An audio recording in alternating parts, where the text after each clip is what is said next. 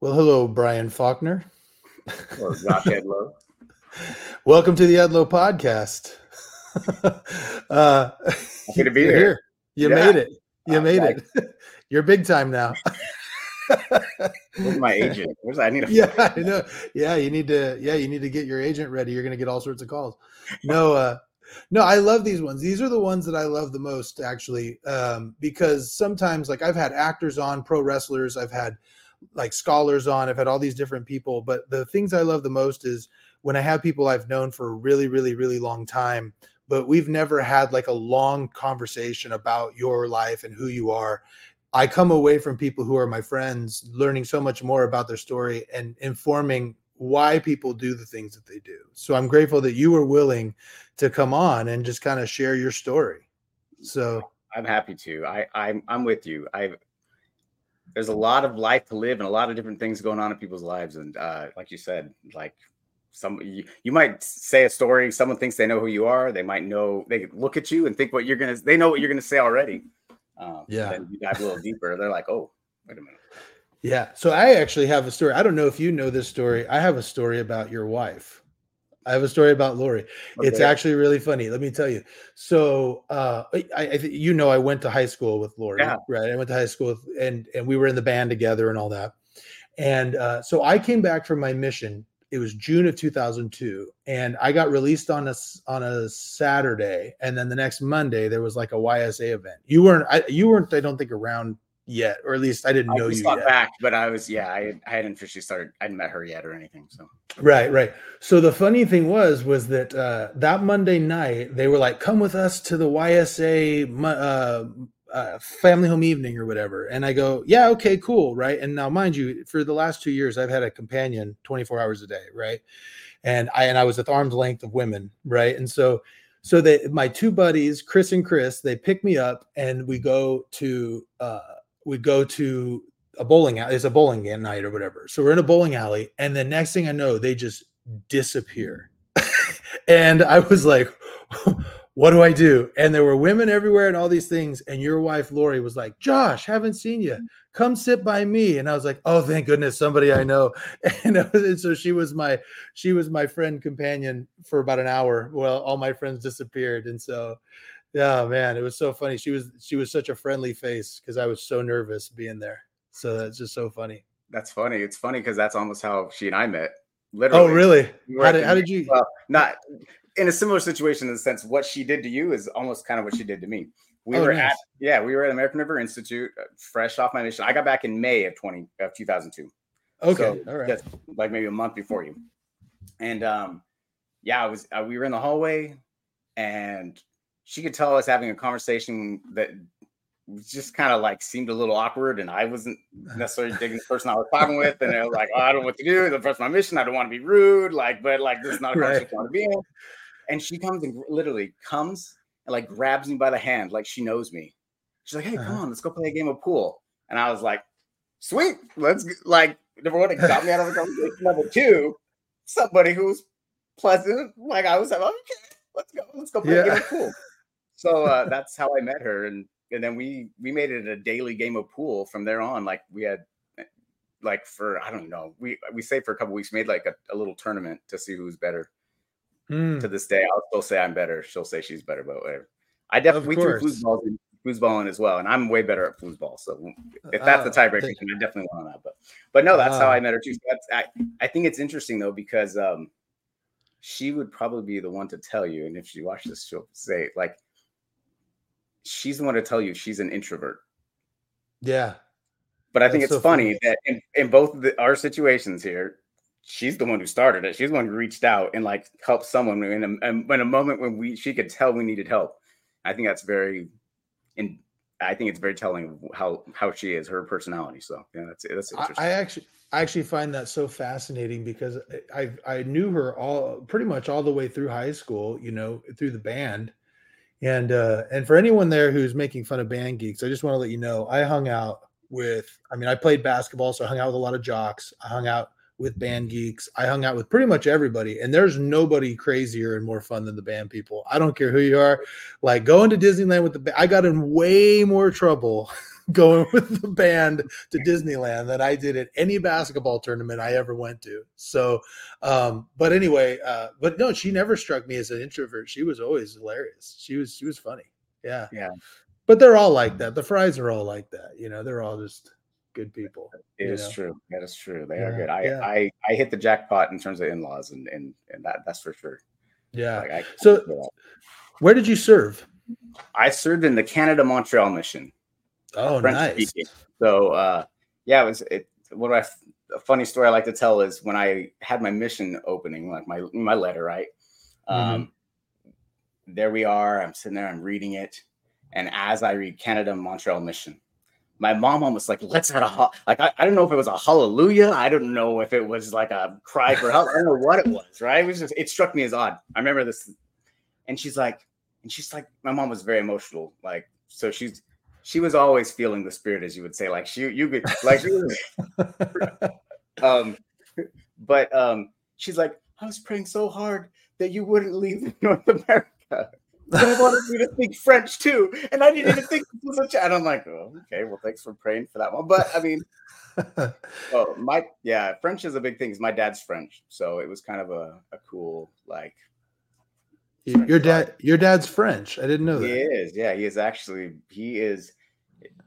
He's actually born in Africa, so that was always fun. In middle school, some people were like, your dad's born in Africa. You don't look like you're from Africa. Right. That was always funny, but no, yeah. So he's French. So my grandpa was there with the French Foreign Legion in Algeria. Oh, nice. So interesting. Yeah. So he grew up in Algeria, lived in Morocco, Tunisia, Iran, Afghanistan, all these places. Yeah. So I had heard lots of stories and had lots of kind of culture like that coming from my dad's side, and so. Yeah. So how did your parents meet? Yeah, they actually met at the Sac State Institute. Oh, wow. Yeah. So it was interesting. My dad had recently joined the church. He had a very strong conversion. And my mom she had been previously married and had a divorce. And they were both at like, not YSA, but like a single adult. Mm. They were there together at that branch. And I don't know all the details of where they met or all that, but they were both single adults and both going to like Sac State and met each other. And you know, they were kind of like, I wish I should know the exact years. Anybody who watches should be like, come on, Brian. But anyways, like, yeah, they were a little older. They were definitely in their 30s when they met and they started having us. So we were kind of growing up in the church. Even I was not that, like, my family was not the parents with a lot of kids, like young parents with lots of kids. My parents were a little older parents with two kids. Yeah, it happens, right? I mean, it happens all the time. But I know sometimes that can be a little weird in a church where it's so family oriented, and you have all these families like the million kids from when they're like 25. Well, you know, that's interesting too. I don't know if you even know, but you know, back when we were, you know, 80s and 90s, I mean, there were. It seems like it's more normal now. Probably not even so much normal, but second marriages and divorces and things like that, kind of a little taboo back in those days. Did you ever get a sense of that, or did you ever feel a little other than because of that? Honestly, I don't know if I don't know if anybody really knew my parents' story. Just because my dad hadn't been a member, he had been previously married to, and that had ended before he even joined the church. My mom has an interesting story. My mom grew up without a dad. He died of scarlet fever when she was like 3 years old. Oh, wow. So raised in Bay Area in El Cerrito, California, single mom, a brother. And as she told the story, she passed away a couple years ago.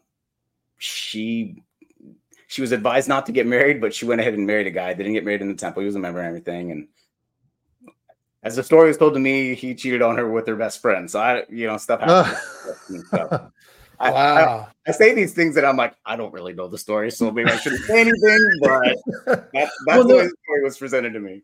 So. But that's what's so interesting about it is that you know, not that it matters, but knowing you, people wouldn't guess that. No, you know, interesting. So now, did that? Did you ever get any? Let's put it this way. You know, it's interesting. My parents way different story than anybody. I mean, my mom married my dad was Jewish. He was a party animal, you know? I mean, like he had addiction issues all the way up until my senior year in high school. I mean, he ended up going to drug rehab when I was 17.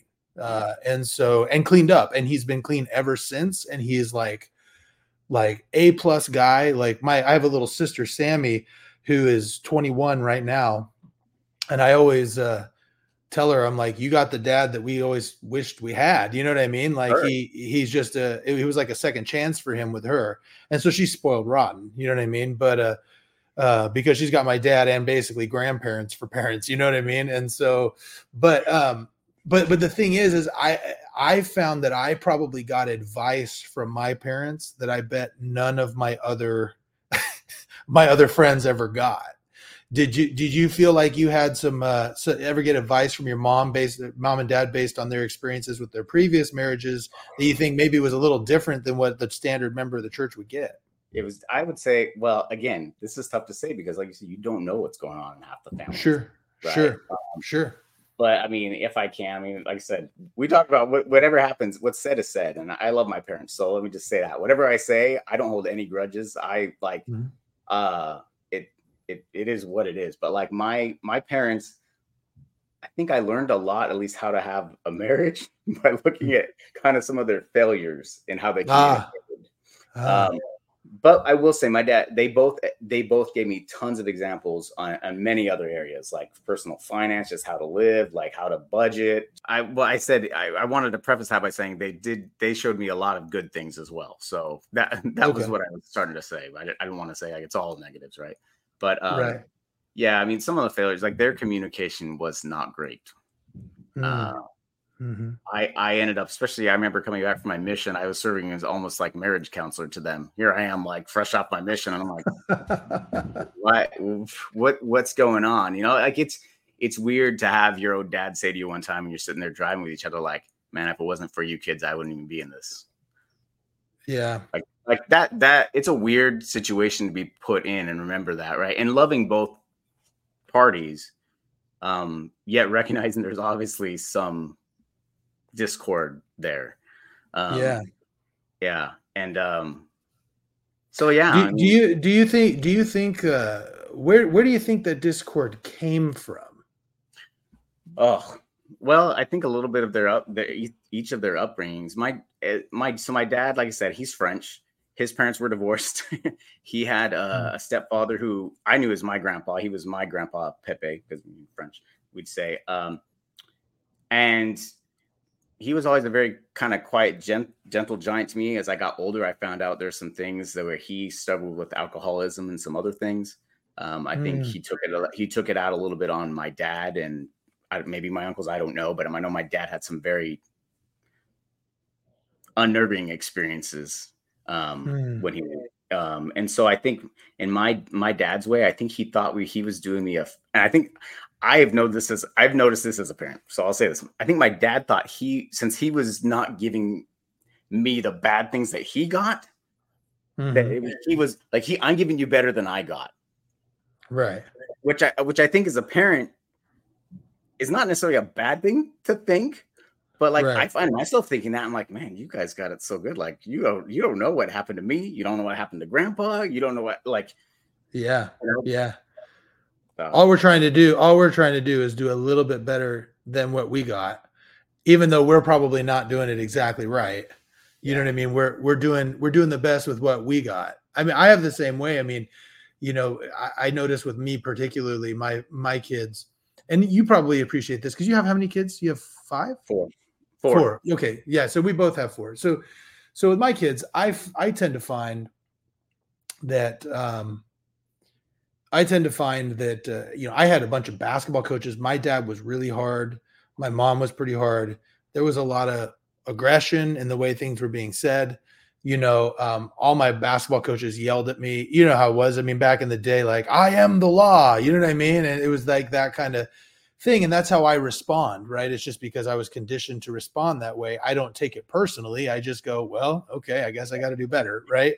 And so like for me, I go pretty hard in the paint on my kids sometimes, especially my sons. You know, my oldest son, The way I tell them is I say, listen, I will praise you up and down all over the place for everything good you do. But when you do something bad, you take the heat. Right. But I've noticed that the heat has to be turned down a bit for other kids than it does, my daughters, that has to be turned down a little bit more for them, Sure. But the thing is it's hard because then like my oldest son now, he's thriving and I'm like, well, it worked, I'm sure you're never going to feel like you're good enough later on in life, but you're going okay right now, No. I mean, yeah.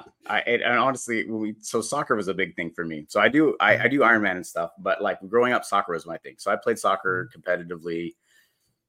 I played at ARC technically for a little bit. I played kind of semi-pro, but you have to remember the Sacramento Knights. Indoor team. I played with a lot of them when they were out of season outdoor, and I was like 16 getting yelled at by these professionals, like scared. Back when you didn't have to be 6'2" to be a goalie. I was only like 5'10", and I was a goalie.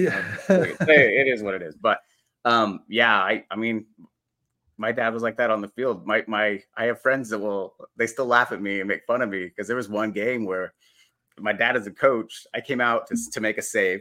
And I made the save and I cleared the ball away. But he had wanted me. He wanted me to do something else. I don't even remember what it was. But in that moment when you're in sports and you hear all the outside feedback yelling, right? I just turned to the sideline and I was like, "Shut up! I know what I'm doing." Right? And I'll never forget at halftime. And this is where my friends give me crap, dude. My dad came over and straight slapped me across the face, like side of the head. Wow. Like in front of the whole team, and he's the coach, right? And he's like, get your stuff, we're going. And we were in like San Jose or something. He's like, we're going home. That was not one of his winner moments, but like forgive me to this day. Like, but my dad, despite all that stuff, I had compassion for him. He loved me. Like, I mean, he actually has dementia right now, so he's at home. So it's a different relationship with him now. But like, I cherish my time going to soccer games, driving, listening to the 49ers on the radios, or driving in his old crappy red Toyota truck to wherever to go to soccer games. But that's a whole story of how do you love someone when you have negative, maybe what other people would say, like, dude, I can't believe you have that experience. That person's done with me. Like, they're dead. Like, whether it's me being naive or me feeling the ability to have compassion because I want it too, I don't know. I've been able to kind of look past some of those things with at least my dad. And it took me a long time with my dad because obviously with my dad being, his issues that I shared earlier, there was a lot of resentment for a lot of years. Sure. It actually has taken me recently, and I am, I think I might be the age or maybe a little bit older than he is. Than he was when that happened. And I realized, especially in my situation now, I realize the pressure that he was under. And I go, and he didn't have a dad, he and his siblings were the product of an affair. He never really knew his dad. He was shipped off to everybody. He didn't really, never had a place to, he didn't have a father figure in his life that he could really look up to. So he was doing the best with what he could. And I think that's what we do. My son, when he turned, I remember, I think he was 14, maybe 13, 14. We had it out a little bit. He started, they get a little bit older and then they start, testing the boundaries a little bit. Yeah. And so I didn't react the best way. And I remember sitting him down afterwards, I felt bad. And I said, okay, so, understand you've never been a teenager before, and I've never parented a teenager before. Sure. So how about this? I will give you a little bit of grace if you give me a little bit of grace. And since then, there's been ups and downs. He's had some things, but I'm very proud of the guy he's become. And I'm sure that later on in life, he's going to talk to me about some of the things I did and how it wasn't great for him and it didn't work out for him. And I'm sure there were lots of things that when I look back, I would have done differently, but we're doing the best we can with what we have, Yeah. I think that's, amen, brother. Amen. And I think that's for me as a Christian, as a believer, as a member of Church of Jesus Christ, Latter-day Saints, like, that's where the atonement comes in, right? Like makes up the difference for when you screw up or when you don't do your best. Like I fully, that is one of the meanings of the atonement to me, is that not that I get a pass, but that I have hope and faith that Heavenly Father and Jesus Christ can make up, and hope that other person, when I did make them feel bad, understand and feel like, no, like, and again, I'm going to apologize. I believe you. Like 100%. I think there's something to sitting our youth down and honestly apologizing when you do something wrong and explaining why. And like you said, what we can do better. Like it's only through the atonement that's going to make up the difference. Like that's what that happens to me. So. Yeah. And I think, for any kid, it's a hard day when they come to realize that their parents aren't perfect. You know what I mean? And, someone comes earlier than others, that's what I was just going to say, is like, I mean, I don't mean this in a bad way, but like, I felt like that from when I was really young. Like, I mean. Well, let me ask you, you mentioned, you and I are basically around the same age. So growing up in the 90s, what kind of as high school, what kind of a member of the church were you? What kind of a kid were you? Did you kind of follow the rules? Did you always know you were going to go on a mission? Oh, man, I always wanted to. I did not know. I mean, there was logistics. I can be honest. Like I'm probably like even though people might not realize this, because I try and put on a front of always being kind of funny. And like, I tell people I try to be funny in my normal talk because I get really serious really quickly. When it's time to get serious. So I try to keep it a little more jovial. But like I knew my mom did a good job of teaching me kind of church history. I felt like it. I saw all the other missionaries go, and I remember hearing them talk when they came back. So it's something I always wanted to do. I always felt it. I laugh because I was not with that guy who like worked to save for my mission. Like I knew my parents, I guess, had put some money aside and they kind of said, yeah, that's for your mission. So like, okay. But like I always planned to go. I will say, and I say this is, I have a son who's a junior right now. My junior year was probably the year where I just felt like it's where I felt I truly experienced and experienced the atonement in my life for the first time. Yeah. I mean, I had felt the Spirit tons of times. I felt like that. If there's one thing I can say, and that I'm grateful for my Heavenly Father for, and my picture of a blessing confirms, it says the same things. Like I can feel Heavenly Father's promptings in all that I do when I'm on the path, like when I'm doing what's right, which has been a huge gift to me. And I feel like I felt that since a young age. Like I've been able to feel, I don't know if you want to say the presence of, like feel influence of good, if you would, for someone who's maybe not a believer, like been able to feel that. But in my junior year, man, my grandma had like some, I forget what happened. She'd had an injury of some kind. She came into my house, took over my room. I got pushed to the study. And let's just say like, I got into a lot of stuff on computer in the 90s that I wish I never had. And I've been honest with, we went back and forth. Like, do you tell your kids these things? If you go a deep dive into porn, do you talk about these things? Do you not? I mean, and I found that it's just, it's better to talk about it than to not to. Is where I'm at right now. But like, I think there's power in talking about things we've overcome. That year, it was my junior year. My grades sucked. I wasn't in my own room. I just didn't feel good about what I was doing. I had my one experience only of drinking. Oh, I went away on a soccer tournament. I tell you, man, I'll be honest. I'll tell you, like, I went away on a soccer tournament to Arizona. No parents. Like the first time, like away. And all these other kids on this comp soccer team, they were all pretty wealthy. They're like, I don't even know how they got it. I don't know how that stuff works, right? But they got it, and they, like, hey, have one. And I spent most of that night not doing it, just being with them, but not. And then finally, like, they were like cheering when they're like peer pressure, and so I had a little bit, and luckily, like, nothing really came of it that night, but like. Fast forward to the spring of that year, like all that stuff just piling on. And I remember I left my house.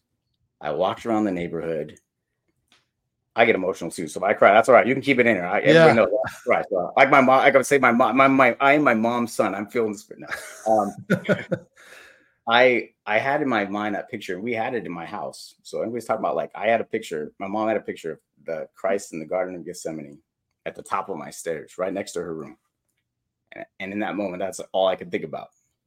I'm just walking around the neighborhood, angry, kind of thinking myself. I'm not really having any conversation, but like I just have that picture in my mind. And I go to a nearby park that I'd seen my whole life as a kid. I've been in all the time. And there's this tree that it's not an olive tree. It's in the middle of, you know, Rosemary. Right. But in that moment, that just the curvature of everything, it just reminded me of that tree where Christ is praying to his Father. And that, I think for the first time ever, I knelt down and just poured my soul out. Just that the things I wasn't doing that I knew I shouldn't be doing, that I didn't want to do, just the hopes and changes that I wanted to do. I wanted to be able to serve a mission. I wanted to be able to feel good. I wanted to be able to be confident. Like I said, you know, that year, junior, people, there's lots going on. People, you see people dating, getting the girls they want, the guys driving their cars. Like there's just so many, like you feel like you're missing, but yeah, anyway, it's just a lot going on. And I bore my soul. And for that first time, I felt a weight lifted from myself. Wow. Like I literally felt just peace. Right. And I realized there's some people who maybe aren't of our faith. They'll be like, well, that's just that acceptance. You could get that talking to a therapist or whatever, perhaps. Right. Mm-hmm. But the difference for me is when I actually act and say things and do it in the way that I've been taught and heard since I was in primary, right? Since I was a kid, the stories my mom told me. And you experience that, it just made me, it confirmed what I had hoped, right? Yeah.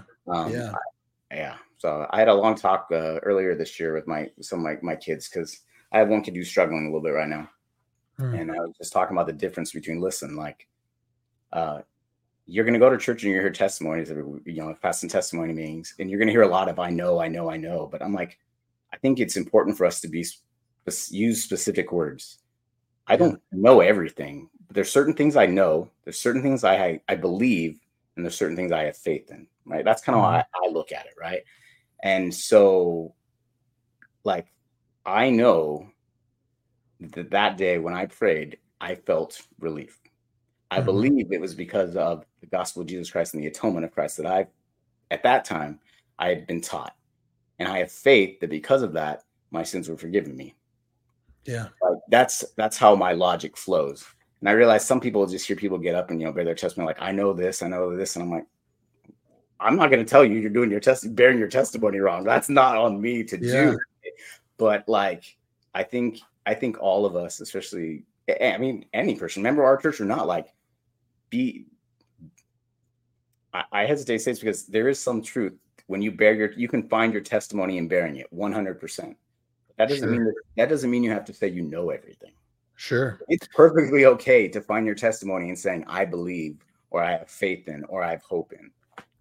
I've had many times, well, I wouldn't say many, but there have been a few times where I was really struggling and I needed to go and bear my testimony. And I got up and I'm like, I don't know if anyone else needs to hear this, but I do. You know what I mean? And so, yeah. And I think there's something you said there that I think is really important. I love, by the way, I love the logical way you described that, because I think that's dead on what you're saying there, but what you know, what you believe, and what you have faith in. I think that's a really good way to look at it. But I think that is part of the problem. You know, we talk a lot about, you know, we had a conversation off air about some of our friends that maybe don't go anymore. And I think that there's at least in my experience, many of the complaints have been cultural. And I think that's one of them that we really need to think about this, the I know, which is really just a stronger assertion of faith, right? I mean, like, we all know that we don't have perfect knowledge of things, you know, like nobody does, unless you've seen the Savior. You don't know that he lives and he's there. You have faith, you believe, right? You've had those experiences like I have, and many of us have. But that can make people who are struggling feel as though they're less than, right? And I think an honest conversation about these things. I had a friend one time who no longer goes to church who said something to me that I think, and this is something I'm saying because I appreciate you sharing the story you did, was that he said, we don't do enough. I don't believe we at church do enough to make sure everybody knows that we're all sinners. You know, and I think that hearing stories like that from someone like you, who is clearly faithful, clearly still going to church, but that you've had experiences that have helped you overcome things through the church, is so powerful. And so it's interesting that you had it at that point. Mine came when I was, I felt like I always kind of had like a social testimony of the church. Like I knew it was true, you know, but like, did I know, you know, the mission is what tested it for me, you know, getting out there and realizing like, oh man, I got to teach people this. I better believe it. You know what I mean? Sure, and I had a very similar experience in that I went out and it was the first time that I had asked specifically with the intent of saying, okay, so like, if I get the right answer, I'm all in, but if I get the wrong answer, like I'm all out, you know, I'm not going to sit on the fence. And I got the answer that put me all in, and I've been all in ever since. So let me ask you, you know, something that came to mind while you were talking, you mentioned that you have you feel that you have, you feel the presence of God. You are able to like, I guess you have a better idea of when you're getting promptings is what it sounds like. Tell me how you know that you're getting a prompting as opposed to just something you're kind of thinking yourself. That's a great question. I wish I could say 100% that's how it is, right? But yeah, right. Not to backtrack. Yeah. No, but oh man, how would I choose? For me, there's two things that come to mind. The first is that I want to say this is that I think the only way you can tell if something is a revelation or inspiration is to act on it. Right. So first of all, that's one of the reasons why I think my mission was so powerful for me is just day after day of acting, of seeking inspiration. Where should I go track today? Where do I need to go visit? What do I do? And learning to figure out what were my ideas when I was really inspired. And I learned this too. You don't get inspiration in every single thing you do. Right. I think sometimes, and I could say this, especially I don't know if people feel this way today, but in the 90s, I felt that's the way sometimes, like, you're going to have the Spirit with you every day. It's going to guide you in everything you do. And like it's going to answer every question on your test. And like, you know, bring all things back to your remembrance, right? Like all these verses come to mind. Right. I would say that I really feel Heavenly Father's promptings when it's really important. And I feel it in my heart. And like, I know that literally feeling it in your heart and in your mind that it's correct is true. I'll give you another story. When we decided to buy this house we live in, where I live now, I was not ready to buy a house.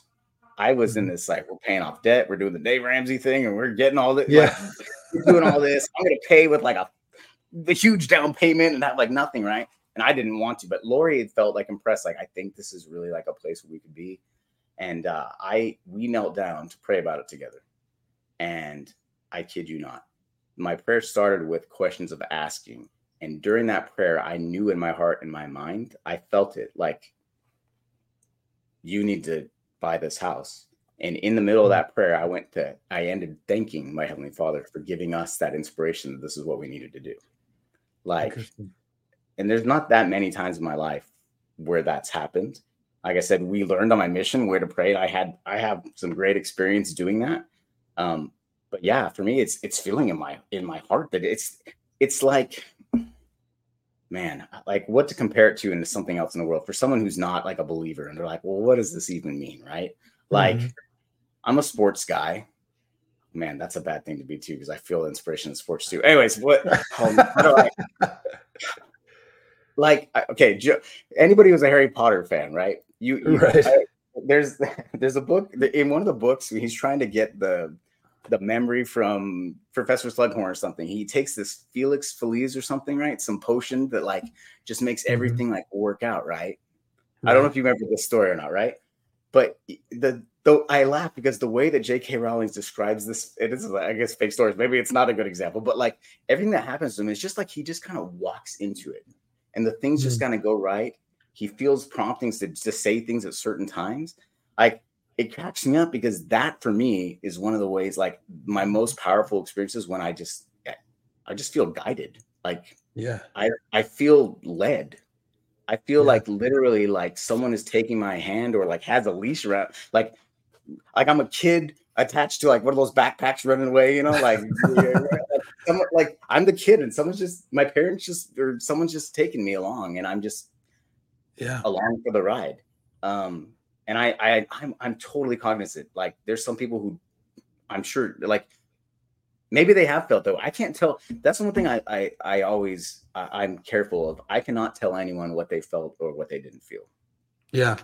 Yeah. You know, I got a story for you that's on the other end of that. So little thing, I think I shared this on a recent podcast, but I'll share it again. So it was either Thanksgiving or Christmas. And my two oldest kids were really, really young.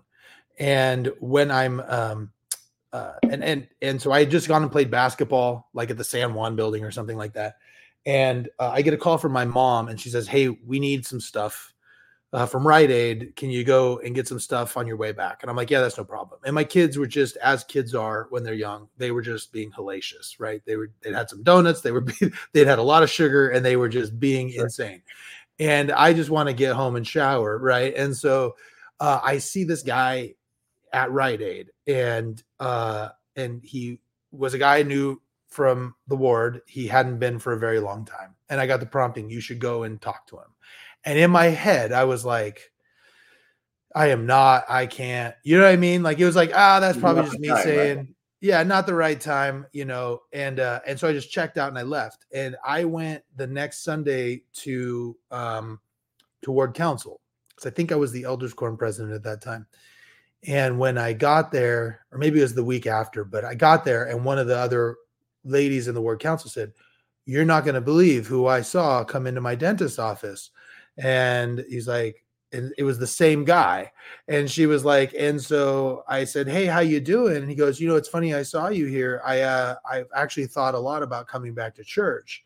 And I was like, I felt like such a prick. You know what I mean? Because it was like, so it was funny because to me, I go, okay, so that clearly was inspiration. And God, and in my mind, I'm like, okay, so God was like, "All right, idiot, you didn't do it. I'll just send him over here so this other person can do the thing that I wanted you to do. Thanks a lot." You know what I mean? Sure. And so I like what you said. I like what you said about, you know, just do it if you feel it. Here's the question I ask people, though. What do you do when you have a prompting that doesn't make logical sense, right? Like it's something that you're like, ooh. Sure. I wouldn't, you know, I don't know about that one. You know, where's that coming from? What do Sure. you do then? How do you reason that out? That's a great one. That what comes to my mind, and we're big, believe it or not, as much as I'm into sports, I had my mom was actually an opera singer too. Like she sang at local and stuff. So I was always in a little bit of singing and dancing. And my kids do musical theater. I love theater. I sing and do other stuff too. But anyways, a song comes to my mind from, of all things, Frozen 2. And I'm not like a Frozen lover, but there's a great song in Frozen 2 where Anna is like alone. Mm-hmm. Sorry, it hits me. She's alone. Like Olaf just got like wiped out, like the magic that kept him together is on. And she's literally alone. She sings a song, "Just Do the Next Right Thing." Mm-hmm. I don't know if you've heard that song or if you remember it all or whatever. Go listen to it after this if you haven't heard it in a while. In that situation where you feel prompted to do something, I mean, we've been given intelligence. We've been educated in lots of things, right? Like, right. If there's an area to do something, and you're not sure what to do, and you're like, I'm having an impression to reach out to Josh and talk to him about something, right? Like, I don't know, legal. Otherwise, like, I have people in my, I might find a confidant where I might be like, "Hey, how would I approach this? This is a legal thing. Like, how might I talk to this about someone else?" Like, I don't know. I'm just like, we take it all on ourselves, right? Like inspiration mm-hmm. is just you and you alone. Mm-hmm. Like we're not all intertwined. Like we all don't have, I mean, I laugh because dude, people love these ideas nowadays of the MCU and the intertwined destinies and all this stuff. Right. But in real life, we don't believe it, or we don't want it, or like, yeah. I always find that's kind of funny. Like I have friends who are super into like all the fantasy stuff, but then when it comes to like believing in like a God or Christ, they're like, "Oh," I'm like, right. Like, so I would just say like, yeah. So I receive a prompting. I don't know what to do next. I would ponder it. I think about it. The problem is I love this quote by Howard W. Hunter. It's, hands that help are more sacred than lips that pray, Mm-hmm. And what that means to me is like, lift where you stand, like just do what's in your power. Like it may be reaching out to someone else to get education on what might be the best next step. It may just be reaching out and sending a text. It may be showing up on someone's door and just, I don't know who would be mad if you showed up at somebody's door and you felt a prompt and you go see them and you're just like, hey, you know what? I'm just gonna be honest with you. You came to my mind. I felt impressed to come let you know I care about you and then I hope everything's going well for you. Like who is going to be upset by that? Right. I mean, there might be people who might be kind of like, get off my porch, right? But like you said with this one, maybe just seeing your face is going to bring to their mind after the situation, like soften their heart. We don't know, right? Like, yeah. The hard thing about Revelation is it's that old thing about you don't get a confirmation until after the trial of your faith, right? So you have to do it to find out if it's. You never find out if you don't follow. It's true. Well, I was gonna say in your story, I think it's interesting the story about not talking to that guy. It's almost a tender mercy, I would say. Religiously, my conviction would be my belief would be that is a tender of the mercy that you were able to understand. Like, oh wow, like this guy was seeking out for someone. Had I reached out to him, I might have had that experience. Maybe the next time I get it. Maybe I should reach out, or maybe I will be more determined to, right? Like, yeah, no. And ever since then, I have not, if I get a prompting like that, I don't, it takes you 2 seconds. Hey man, how's it going? You know what I mean? And so it was such a silly thing looking back at it. I was like, I didn't have 2 minutes to just be like, hey man, I haven't seen you in a while. Good to see you. Dude, young families and stuff though, dude, like we have so much on. I get it. Like I make it seem like I don't still have a family, but like, I look at those families with like the kids that are like 3, 4, 5, 6, and I'm like, oh my gosh. Yeah, I remember that. Yeah, oh it's gosh. Rough, right? And poor Lori. I made a transition. I'm in healthcare IT, among other things, but I am a clinical laboratory scientist. That's my background. I was working in the hospitals, right? So when I was working in the hospitals, they're 24/7. So that's another thing. Being a healthcare worker and being a member of church is kind of weird in terms of when you go to church, what do you do? And my poor wife was going to church with those kids by herself. I work at night and I'm sleeping through the next day. I'm like, oh man. So I feel like I can't really complain because I was only there like every other week. But yeah. Well, no, that's interesting. So you have kids, they're a little bit older. You also, you do so many things you've talked about already. You train for Ironman, you have musical theater. By the way, my daughter we're big into the Sutter Street Theater. Okay. My daughter, she's in 12 Dancing Princesses right now. She just tried out for Percy Jackson. She's been in Aladdin Jr. She's cool. Yeah.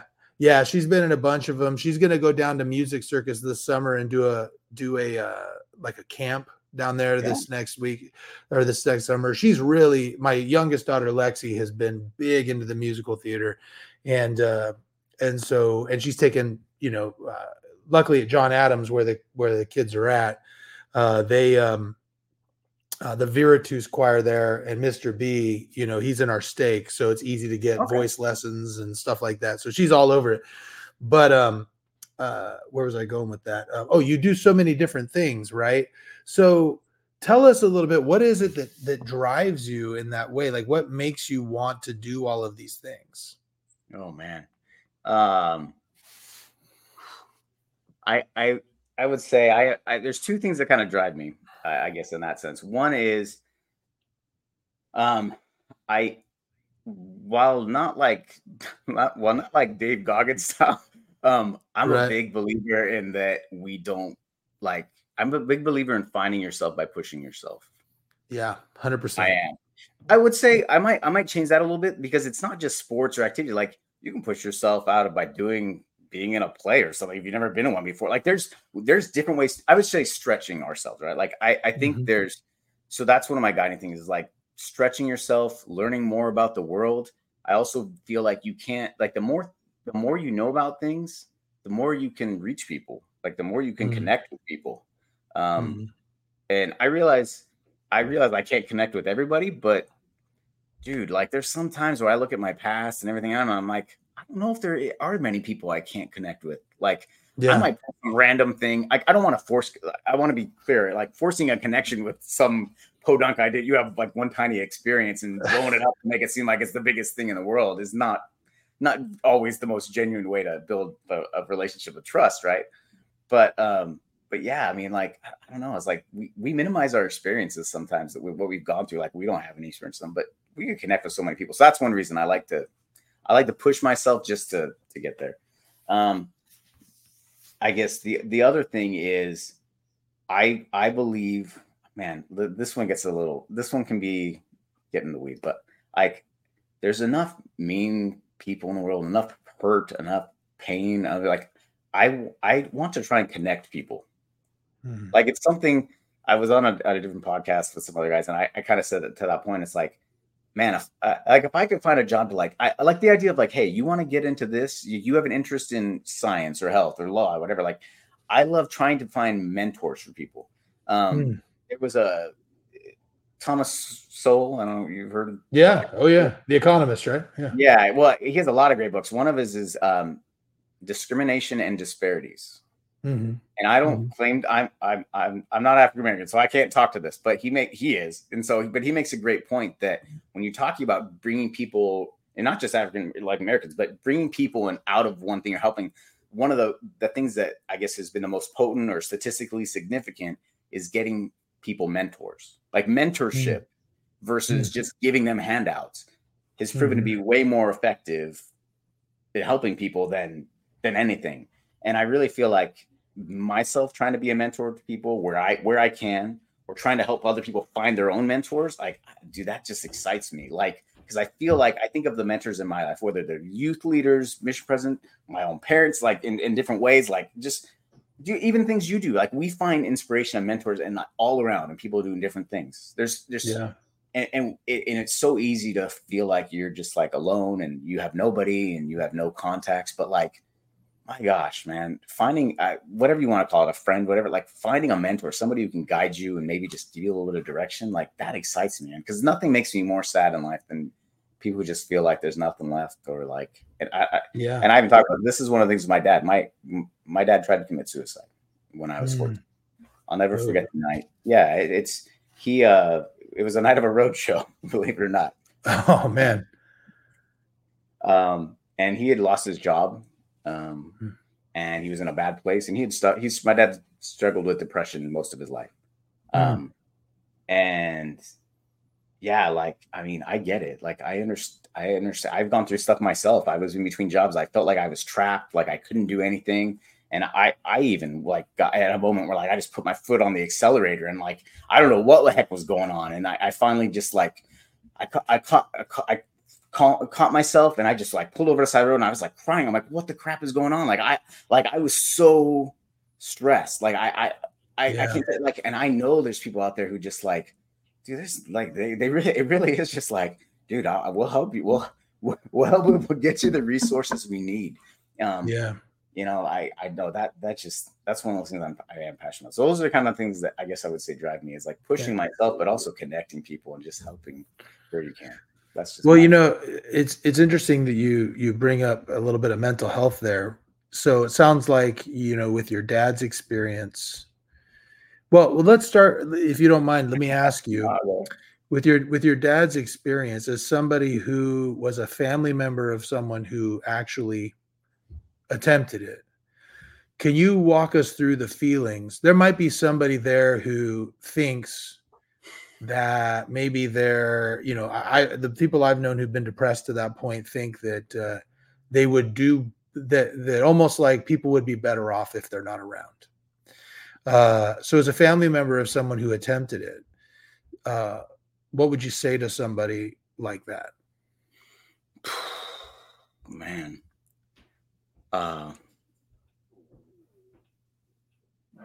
Every situation is so unique. That's a hard one to just like say in general. I mean, I guess my general would be like, don't, like, it's not over. Like you can affect the world for good. Like, yeah, we will help you get there to where you, like, we can help you. Like there are people who love and care about you. I guess that's what it comes down to. Like you are loved. I guess that's what it comes down to. Like if you've heard Dear Evan Hansen, like that's one of the big songs. Yeah. Like, you are loved, right?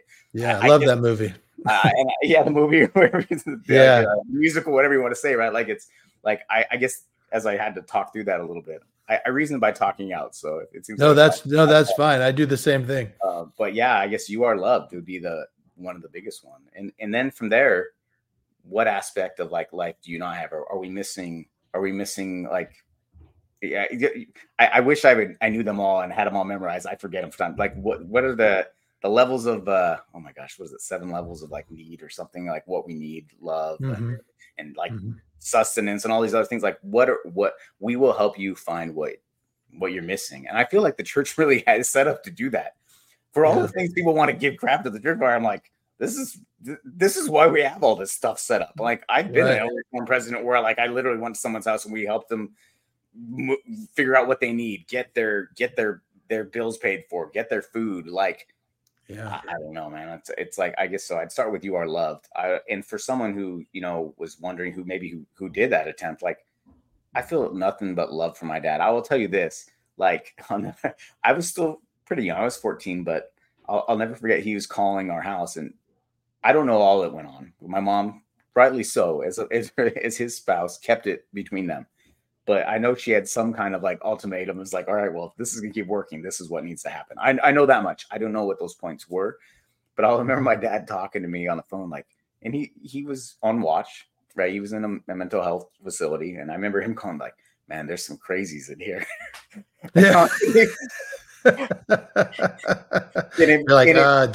It made me laugh, right? Because in that moment, like it actually kind of made me. It actually brought me closer to my dad because I realized, like, it whether he realized or not, like I realized it's an illness. Like it's going, it's something going on. Like whether he realized it or not, like in that moment, it helped me kind of calm down and realize, like, he might not fully get, or maybe he does get, but or maybe he's just trying to move on. But I need to help him.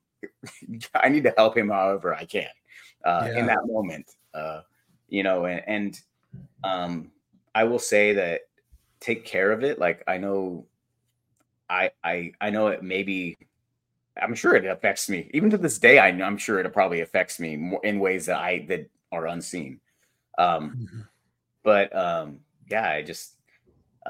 would say don't wipe it under the table either. That's what I would say is like, get the help you need. And in the 90s, I don't know how there wasn't much, you know, there's not as much discussion about therapy and things like that as there, you know, it was kind of taboo. It's still, I mean, in some circles it still is, but it's much more accepted now and more encouraged than it's ever been before, which I think is a good thing, you know, and you know, I think that the other thing that's important to realize, I think you said something that really hit it on the head. And that is, I think it's important for people to remember there's been times in my life when I've been like, man, when is the pain going to stop? You know what I mean? Like more often than I would ever want to admit, you know, and you, but you'd also realize that like, you know, I've shared this on this podcast before, you know, the last 5 years for people who know me have been the hardest 5 years of my life without question. But I've also had 5 of the best years at the exact same time. Like, so it's a matter of also knowing that you're going to have good days and bad days, sometimes good hours and bad hours. It could even be good years and bad years.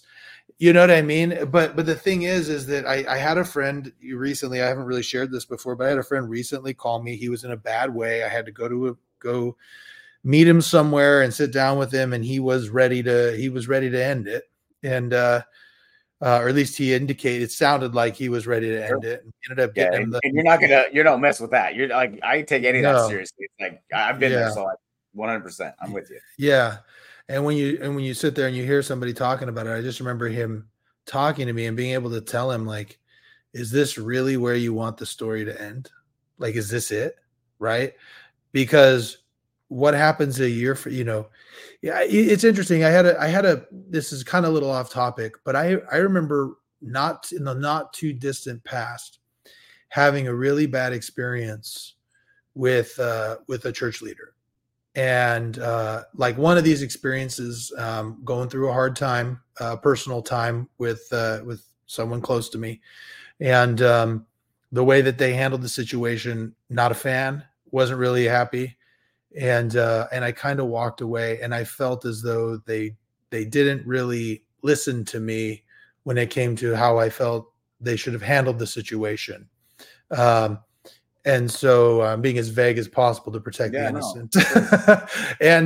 And so when that happened, the funny thing is, though, is that leader later became the biggest help.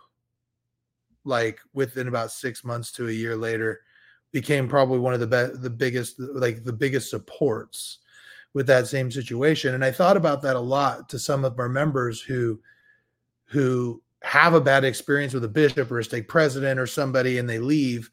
You know, if I would have just said, that's it, like, because I'll tell you, the thought crossed my mind. I was like, you know what, forget this. Like, you know, they're doing more bad than good here in my situation, you know, kind of situation. And so I kind of closed up, you know, I could have closed up shop right there, but if I had, I wouldn't have had the outpouring of love that I got, you know, as the situation worsened for me. Sure. I wouldn't have gotten the same level of, I guess, the love that they shared. I realized that these are men just trying to do their best in these bad situations. And sometimes maybe you don't see why they do the things that they do. I definitely didn't in that moment. I was like, I don't get it. And I still don't, you know, it like I said, and for some people that involved, it did more harm than good.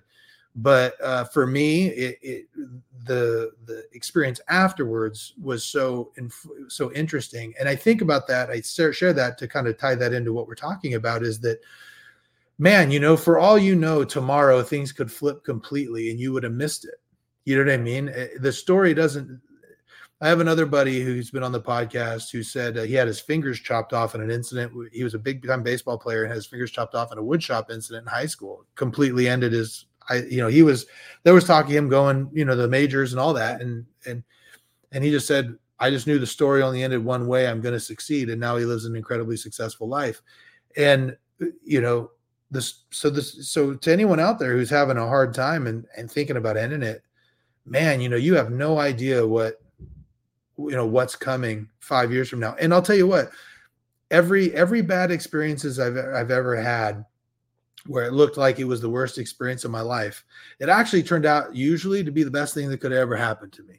You know what I mean? And so that's proven to be true over and over. No, I feel you on that. No, I. 2 questions. One was, I'm just interested just to see, because I love the way these things go. What was it that finally helped you see from that brother you talked to? Like, was it they changed you? Did they actually tell you? Like, how did you come about to have some kind of peace on that situation with that person? Not even with what they did, but just with that person. How'd that peace come about? You know, so first it was a soul searching moment for me, because I was sitting there and I go, I didn't think it was fair. I didn't know if it was necessarily led by the Spirit. Okay. It certainly wasn't what I thought should have happened in the situation. And so when I came out of it, I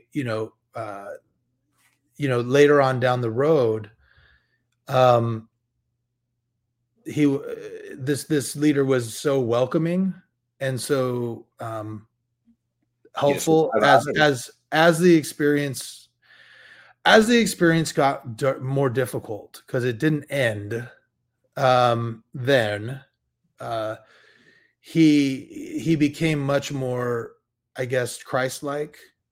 And I realized the piece that I got was, first, I think there were a few things that it helped me realize. It helped me realize first that my relationship to church and my relationship to the gospel is not contingent on a church leader.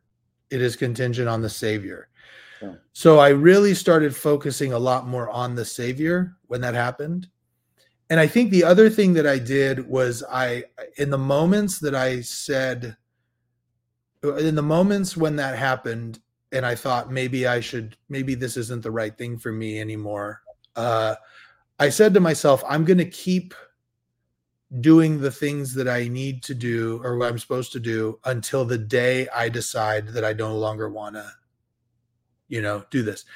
Right. And so I doubled down on reading scriptures, praying a lot. I fasted a lot. I did the things that probably I was neglecting, Sure. And that's where the peace came from. And now, like I said, that leader actually holds a pretty special place for me and my kids, as a result. And so it wasn't necessarily what that person did, or I'm sure along the way they showed you love, but it was really kind of your, I guess, you getting comfortable with your own self. I hesitate to say that because that's not the way to fix your problems. Fix yourself. Yeah. That's what I mean to say, but I think there is a part when we talk about conflict in general, Yeah, it's actually interesting because I've never really thought about that. You asked the question and I'm thinking about it. And I'm going, I don't really know what it was that gave me the peace. I think amazing question. Why? Yeah. Yeah. But another thing about that was along the way, there were other experiences that happened that really kind of strengthened my testimony of the Savior that had nothing to do with that experience at all, that I think also brought the peace. I can think, again, I have to be super vague in these things because of everybody, but there was one experience where something real bad happened and, it ended up with, a real bad experience happened. My kids were all real upset. And I remember I had to leave the house for a little while, check on someone who, was in a bad way and all that. And they saw what happened and, they were very scared. And I remember coming back, this is the part where I'm probably going to get emotional. I remember as I was driving back to the house, praying, just don't let this affect my kids. I was they don't deserve this. Just whatever happened, whatever this is going to do to me or whatever trauma I'm going to have, fine. But if you can just erase this from their memory. And, and I came home and all of my kids, my mom was here, I think, with them. They were all just hanging out in the kitchen and my kids, kids don't always get along, right? They were getting along, just laughing and having a good time. And I get home. And I remember I just went upstairs and I sat in my bed and my youngest son came up and he's like, I want to have a movie night. And I'm like, all right. And then my youngest daughter comes up and she goes, you know what? We're going to sleep in here tonight. And I go, okay. And as we're all laying in the bed, I remember just having an overwhelming feeling that everything is going to be okay, And it's if I had stepped away when that happened, I don't know if that same prayer would have happened. I don't know if any of that other stuff would have happened. And then, and then that same leader was present for when that happened. And he was so grateful. He was so, so charitable to me and my children. And it did change our relationship quite a bit. And it's amazing it's amazing the things that God will put in your place to remind you, Oh, that's awesome. I thank you for sharing that. Cause I can only imagine. I don't know. I appreciate you sharing that to me, to the listeners, but I think it's an important part. Something you said, I just think about these relationships and people have trouble with leaders and stuff. There's a really funny book. It's a leadership book. I guess by Chip Gaines. Chip Gaines, Chip and Joanna. Yeah, Gaines. Yeah. It's called Capital Gains, and it's his business book, I guess. Right? That it's worth a read if you haven't read it, but it's interesting. But he says something there that came to my mind as you were telling your story. He kind of talks about how, and it was right after the election when everybody was hating, Hillary and Trump. Everyone hated each other, and he's just talking about this idea that really and we say it this way sometimes. People don't know how much you know till they know how much you care. he also said this, the idea he put it in is like, listen, like you have to work with people on something to truly, like, unless you work with somebody, you aren't going to value, they're not going to value your opinion. You're not going to value their opinion. You have to literally work with someone else. And he gives the example of like going out and digging ditches with somebody you hate. He's like, I wish, I forget how he says it in the book, but it's essentially the idea is like, man, if we could just all go out and work on a project together and just dig ditches, like I like you're all both going through the same.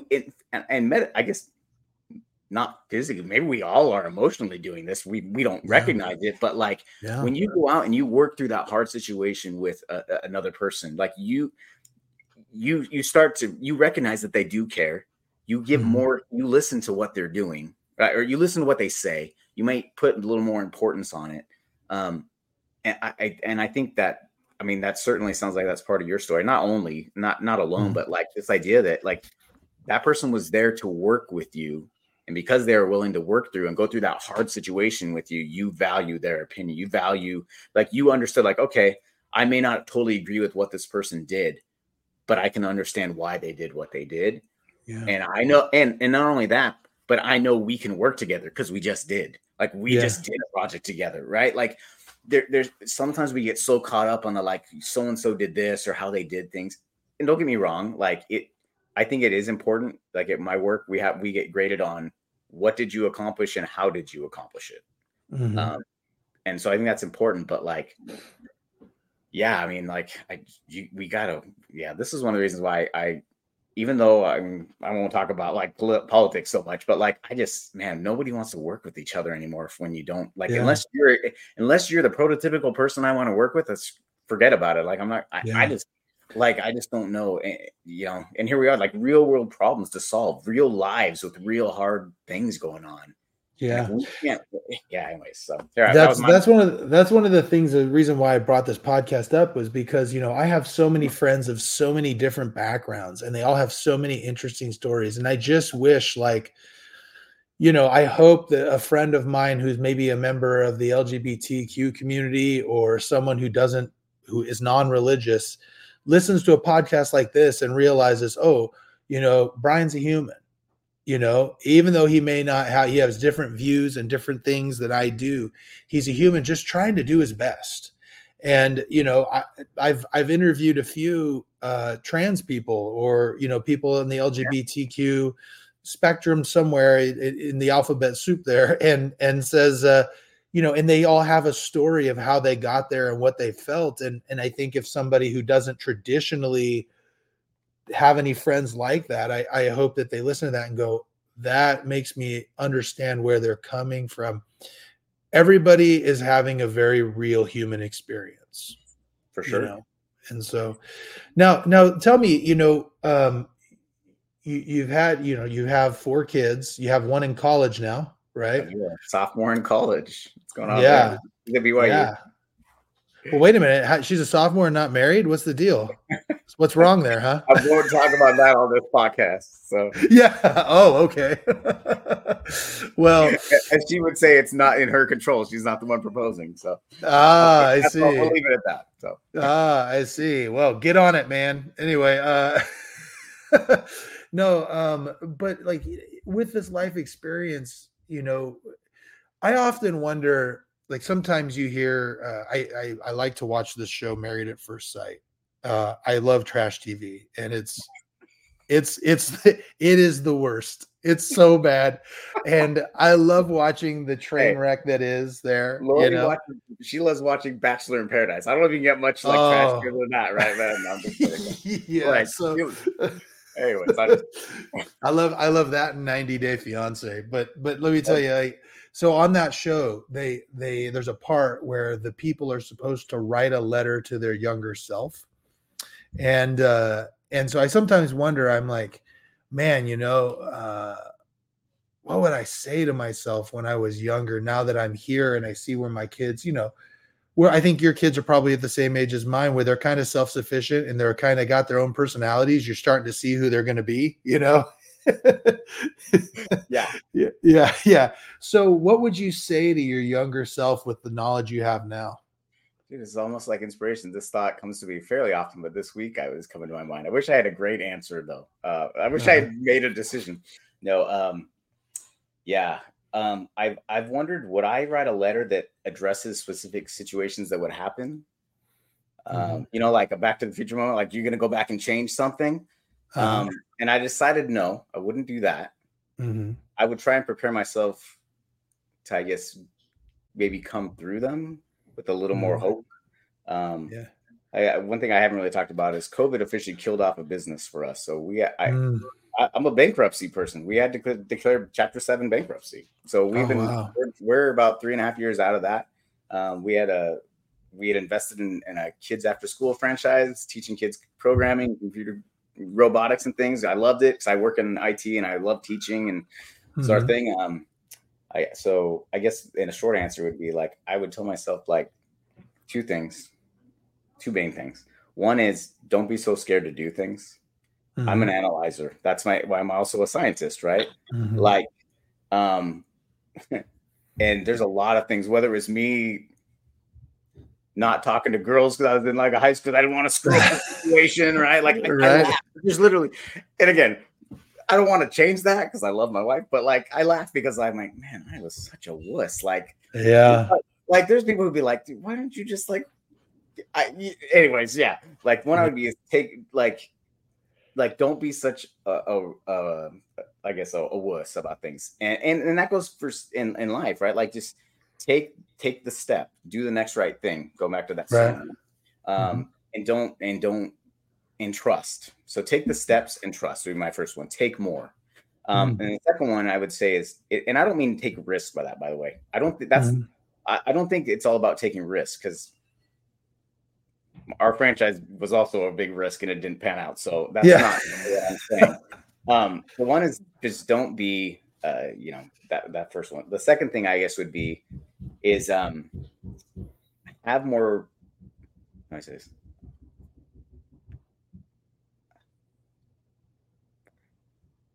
Don't be so quick to anger. So it may seem weird, and some people who know me will be like, "You don't strike me as like a quick to anger guy." But like I told you before, what happens with me is I try to keep it jovial because I don't know if it's because of my upbringing or whatever, but like I hold things. I have a friend I played soccer with my whole life who described it this way. He's like, dude, I worry about you when you're not saying anything, because I know who you are, man. You're just going to sit there and be level and be everything to everybody else and be super quiet and be super kind. And then finally, you're just going to get to a point where you go explode and you say things you don't want to say and do things you don't want to do. And so my second point would be like, be more honest, have more uncomfortable conversations. Oh, that's so huge. That's so huge. Like, you know, like those are the two things. Don't be so scared to do things. And the second one is have more uncomfortable conversations. Because the truth is, the things that have strengthened me the most, like even just coming on a podcast, like, I'm sure people are like, I don't go on a podcast. They're my like, dude, like, yeah. like you, oh my gosh. Like there's like, again, going back to like you, like you experience more things. You become a more well-rounded person. You can reach other people. Like I'm a big believer doctrinally and scripturally. Like I don't know what our connections were like in the pre-existence or whatever. Like I don't, but I firmly have had some where I'm like, I felt that this was something that I was destined to do. So to speak. And so many of them came out of just talking in uncomfortable situations. Talking to that person that nobody else wants to talk to, talking to the person you don't want to talk to, telling someone that you don't want to talk to who said something to you that made you feel bad and that made you feel like angry. Just tell them like, hey, I don't know what you meant by that, but like, that did not sit well with me. Like, did you mean it? Did you mean it like that? Like, we say that to little kids all the time. Use your words. Yeah. Yeah. Like, no, I hear you. That's so important because. Yeah, I mean that's so I have a little bit of a different issue, and that is that I think I might say what I think too much. I get into I'm a lawyer, and so it's funny. My kids, my poor kids, they get deposed every time they do anything wrong, and they try to wiggle out. It's not a fun. They can't get away with anything, And but I think that is important because the uncomfortable conversations are often the most important ones. You know, they're uncomfortable because you have different views about something very, very important. And I know that some of my relationships have been severely damaged because one or both parties wasn't willing to say what was going on, either because they were afraid of the reaction or they were afraid of the, you know, what was going to happen. And that's such a huge problem because it just festers if you don't say it. And then you end up doing something that you never would have done, you know, and it's just, it's tough. Yeah. Yeah. And I think, and I say this as someone we went to, my family had some issues as I've talked about, but we went to counseling even as adults later on to try and work through some of these things. And I mean, that's one of those things. It's like, dude, like I know that my nature, and again, going back to that, is like, I just would hold stuff in and then just explode. And that's not good for anybody. It's not good for me. You know, I can't speak for other people because all I know how I feel. So, but nothing makes you feel, I think, more small when like, you just like, no, you feel like nobody wants to listen to you. Like nobody's hearing you. And so I think that's why this podcast is so awesome. What you're trying to do. Yeah. I think what you're trying to do is not only connect people, but it gives people an opportunity to be heard. Like, I wish more people, really, and again, I hesitate this because I know there's many people when they go to church, they're like, you don't love everybody in your ward. What do you mean? Right. But like, dude, like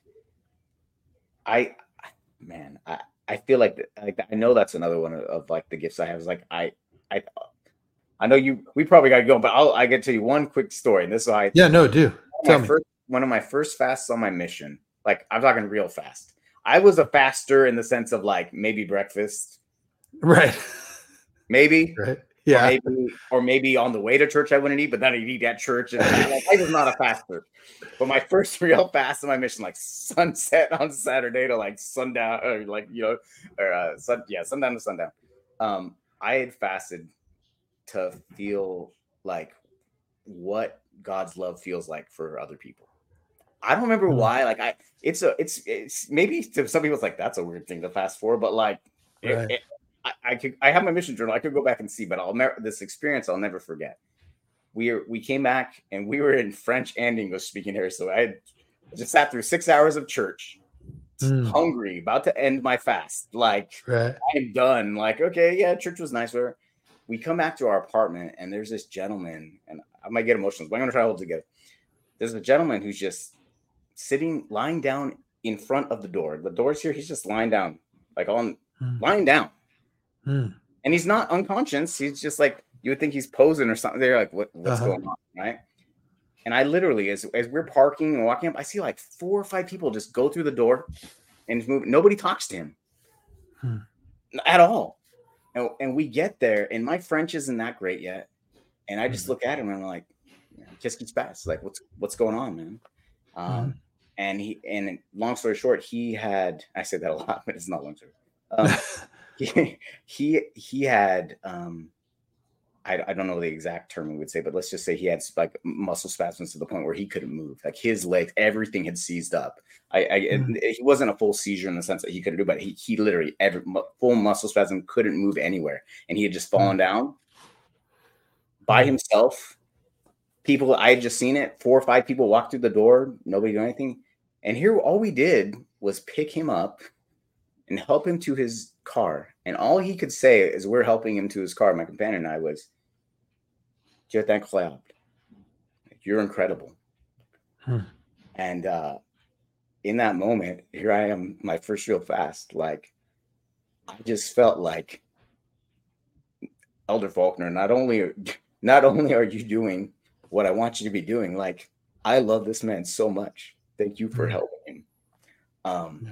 So you talk about experiences and how do you know, and when you feel like I know what I felt that day, I believe that it was actually, I would say, I know, I'm not going to say I believe on that one. I know for 100%, it was because of that fast that I met him and I felt that, man, it's just, you know, I don't remember why I shared this in the first place. Honestly, I'm just sharing it in that moment, but it's just like, I felt that love for him. I feel that love for just other people in our ward. I guess I was talking about wards and things. And it's like, I don't want anybody to feel alone. That's just my nature, right? Like, and I get it. There's other people in the world who are just great at getting stuff done. They're focused. They get stuff done for them, for their business, for their families. And we need people to get stuff done. Like we need doers in that sense. Like organizers do it, but like, I get it. Like the artists, like the people who are caring for, that's kind of what that's about a little more sometimes. Like it's not something to toss away or that's not valuable. Like everybody needs to feel that love. And I just feel for I'm grateful that my Heavenly Father gives me that opportunity to feel for that. Yeah. And I know it sounds cheesy sometimes, but I really do. I love you guys in that. I love people in that sense. Like I want everybody to be happy, man. Like, yeah. You know, it's interesting that you bring all that up because that's really what it's all about, right? I mean, forget what you hear about, you know, all the cultural things and all the stuff about being a member of the church. It's really about loving each other and helping one another. And it sounds like, you know, that's what you're trying to do. I want to go back and ask you something real quick, which was you mentioned, you know, you're quick to anger. You had these things, you did some counseling with your family, with your parents and stuff, even when you were adults, to work some of that stuff out. So how you mentioned that it kind of informed how you deal with your own marriage. So in your relationship, did you carry some of that in, and how have you been able to get past it? Or maybe you're still working on it. I don't know. No, we are. We have had some amazing. So I want to say, first of all, to my wife, I love her so much. Like, but we have very different communication styles. Mm-hmm. I'm going to talk through and reason through it while talking. Like she's a little more direct and like, she's only going to say what, like really like what she's feeling right there. And so I can overwhelm her very easily in a conversation. And to the point she's like, what are we talking? Like, you know, like, I don't know what to think. And also when we're done with the discussion or like, I can get over it really quick. Like I may be falling asleep and she can't sleep. Like she's thinking about it all night. Right. Yeah. So I guess what I learned, from my parents is that I didn't want to have this passive aggressiveness, like going back between mom and dad, telling my kids this and that. Like if I'm going to tell my kids about my relationship with my wife, it needs to be positive and it needs to be something. I want it to be something that they can all like, hey, when you have a marriage, like you're not always going to agree on things. Like there will be instances, but you should genuinely enjoy being with the other person. And when you do have a problem, you want your trust to be enough that you can say that. Like I said, be honest and have that courageous conversation. I actually got that term, that uncomfortable, courageous conversation, uncomfortable conversation, whatever you want to call it, through therapy is kind of where that came from. Like it just. Yeah, Lori's been a saint in terms of listening to me put up with stuff. Usually it's me going on and on, not her. Right. And for me, and I think that's part of the communication is how does your spouse or how does your significant other communicate? Are you just trying to ram down the way you communicate to that person? Or are you actually, because this again gets doctrinally, like Heavenly Father talks to each of us in our own way, in our own language. And that means not just literally French, English, Spanish, whatever, like how we communicate. I truly believe that. And I believe that if we're going to be like our Father in heaven, we need to learn to communicate with others the same way. Find out how they talk. Like, I love those personality profiles like DISC, Myers-Briggs and things like that. Like, what kind of person are you? Like, if you have a person who's very direct, Brian Faulconer, stop chatting so much. Like, get to the point a little bit. Right. Like, if it's someone who just needs to be steady and doesn't, like, who's a team player, make sure they know that you know their goal is to support you. Whatever you say, because if you have someone like that in DISC, it's the S, it's the steady, the support person, which majority of people are. Like the worst thing to have them hear is like, man, I feel like you're not supporting me at all. Like those words or something that affect just like, I mean, that'll just ruin your whole conversation and just make it go to a bad place. So it talks about communication. That's the biggest thing I would say I learned from my parents. Don't be passive aggressive. And also I would say I learned from my mom to have hope. The only thing I wish my mom's passed and I love her, but And she had tremendous hope. She loved the gospel. She had a hope. She was from pioneer ancestry, and she made sure I knew it. And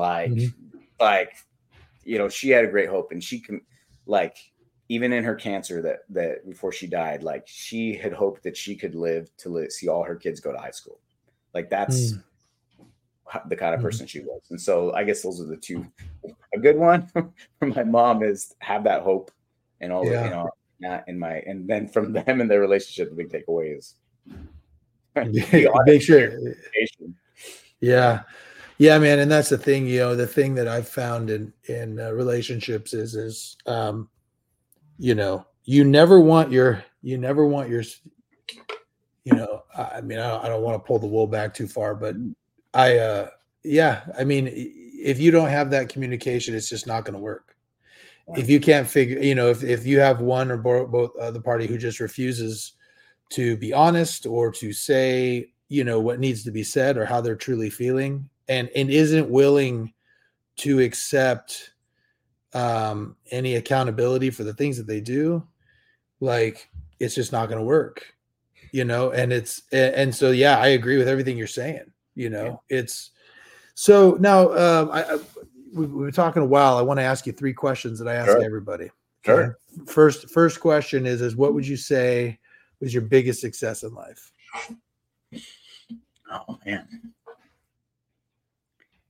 My biggest success in life is without a doubt my family.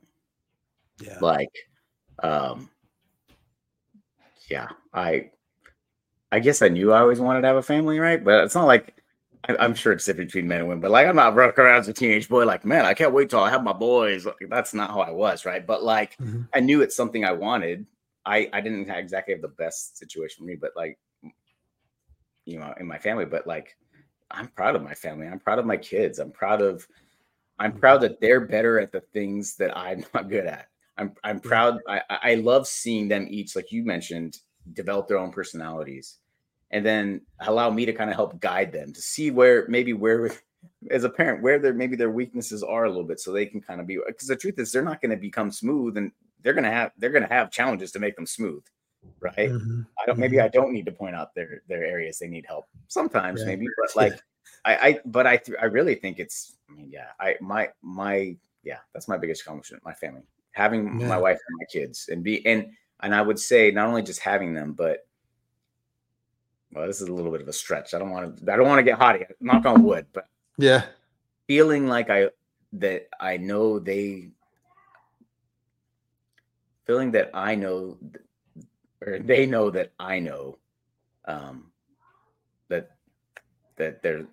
there's more to this life than just living it, right? That there is something after, this life means something. I guess I would put it. Nice. I think that's true. And I think another thing that's so important about especially kids is that I had an experience recently where I realized my oldest daughter, who I would say I love all my kids, but we all have the one that we butt heads with the most. And I think my oldest daughter is the one. She just is too much like me. You know what I mean? We're just too alike. We're both very bullheaded. She's going to be a fantastic attorney one day. You know what I mean? Sure. And so I remember telling her one time when we were driving somewhere, I go, I have to admit you are my hardest child, but the thing is I know if I can just get you through high school, you are going to be I don't worry about you at all. Sure. You're the one I'm going to have to worry about the least. You know what I mean? And, but I remember just having an experience recently where it was she knows I love her, and I think that's so important. Yeah. The kids just know that even though you might mess up and you might not say things quite the right way, or you might yell at them a little too hard or get on them a little too much about their homework or their dirty rooms, that Amen, you really brother. Do love. Yeah. That you really do love them, Yeah. That's an accomplishment right there, man. It's huge. Yeah. Yeah. So, next question is, what would you say is your biggest failure in life and what did you learn from it? Oh man, ongoing. No,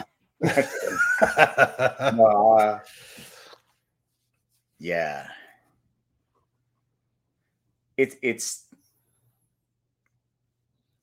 this is a tough one, and maybe this says something about me, and maybe I'm too positive, but like I've had some.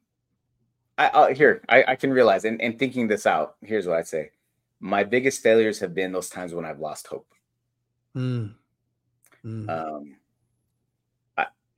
And I'm grateful that the guy was able to make up the difference and help me get back to a spot where I could get some solid footing again. Like that would probably be my biggest failures, I would say, is giving up hope. And I've had those situations, like I said, when the business was at its worst, when I wasn't getting promotions at a job, I couldn't get off night shift. I didn't want to work it anymore. And giving up hope for a guy, if you couldn't tell, for me, like I value hope. I want everybody to feel that love, right? For a guy who preaches that, like I would say my failure would be when I myself couldn't feel that. Or, right? Well, it's so funny you bring that up, because I know I've preached a lot. If you watch my reels or you listen to the podcast when I do my Just Me's, I'm always telling people like you just got to push through and be positive. Things are going to get better, and say things like every trial I've ever had, I've come out, better on the end. But I got to say, easy to say when you're not going through a trial. You know what I mean? But I feel like it needs to be said. I don't stop, because it's, again, it's letting people know that you're coming through is what's going to allow. It helps people. I personally feel like it does, but anyways. It does. I think it does. So here's the last question. And someday, we hope way, way down the road, you're going to pass away. And when you do, you're going to have a funeral and someone's going to give your eulogy. What's the one thing you hope they say about you in your eulogy? Oh, man. I wish I could say I haven't thought about this sometimes. I think about these sometimes. Like, I don't know if that's a good or bad thing, but I often think about what's my funeral going to be like? I do too. Is it going to be well attended, and are all my kids going to be there and they're going to say nice things about me? Yeah. Oh man, are they going to be dropping letters in my casket about how terrible I was, like that show on Roseanne when her dad died? Anyway, I guess this is interesting to say. I guess my hope would be I've said this before, so anyone who knows me, they've been like, Brian always says this, but there's one of my favorite songs from, I think, EFY 1994 CD, or maybe 97, because I went to EFY one year, is Julie Diaz-Avedo has a song, I Want to Be a Window to His Love. I don't know if you heard that. I remember that. That song. And I love that song. And this idea that when people see us, they see the Savior. They see God. Mm-hmm. Mm-hmm. I would hope that at my funeral, I would love it if people could get together and share any ways at all that I help them come to know God or see Christ through any of my actions. That would bring me joy. I would say that's awesome. That's what I would hope for. But hey. Well, dude, we're going to have a part two, because you dropped some serious things. I'm like, I want to talk to you about Ironmans. I want to talk to you about business. I know. I want to talk to you. I know. I was like planning on talking about Ironmans, and then you drop like all the mental health stuff, and then you talk about your business and how that went going through COVID, your situation, how you work. You're such a fascinating person, and this is what I love is that like I've known you. It's been 20 years at least. Yeah, and and we, I remember, it's so funny, by the way, because I remember when Lori met you, and it was like immediately like she's gone. You know what I mean? Like, she's gone. I think she was it was either her or Leah Elmer, because she was friends with the Elmers, right? So Leah ended up finding Jesse. Yeah, they got engaged first. And as soon as I saw Leah with Jesse, and the way that I was like, that's obvious. You know what I mean? Like, that was an obvious one. And then you two, and then you guys all just disappeared. So I never really got to know you. And it's just interesting to hear these stories and get to know you in a better way. And I hope everybody who's listened to this, you took something away and realized that even though your own particular situation might be, all the particulars of your own situation, but everybody's got them. You know what I mean? You know, Brian's got them. I've got them. We've all got them. So, well, right on. Well, people who've listened, subscribe. And Brian, like I said, we're going to have to do this again soon. I have so many questions. Happy to. I love it. All right. Right on, man. All right. We'll talk to you guys later.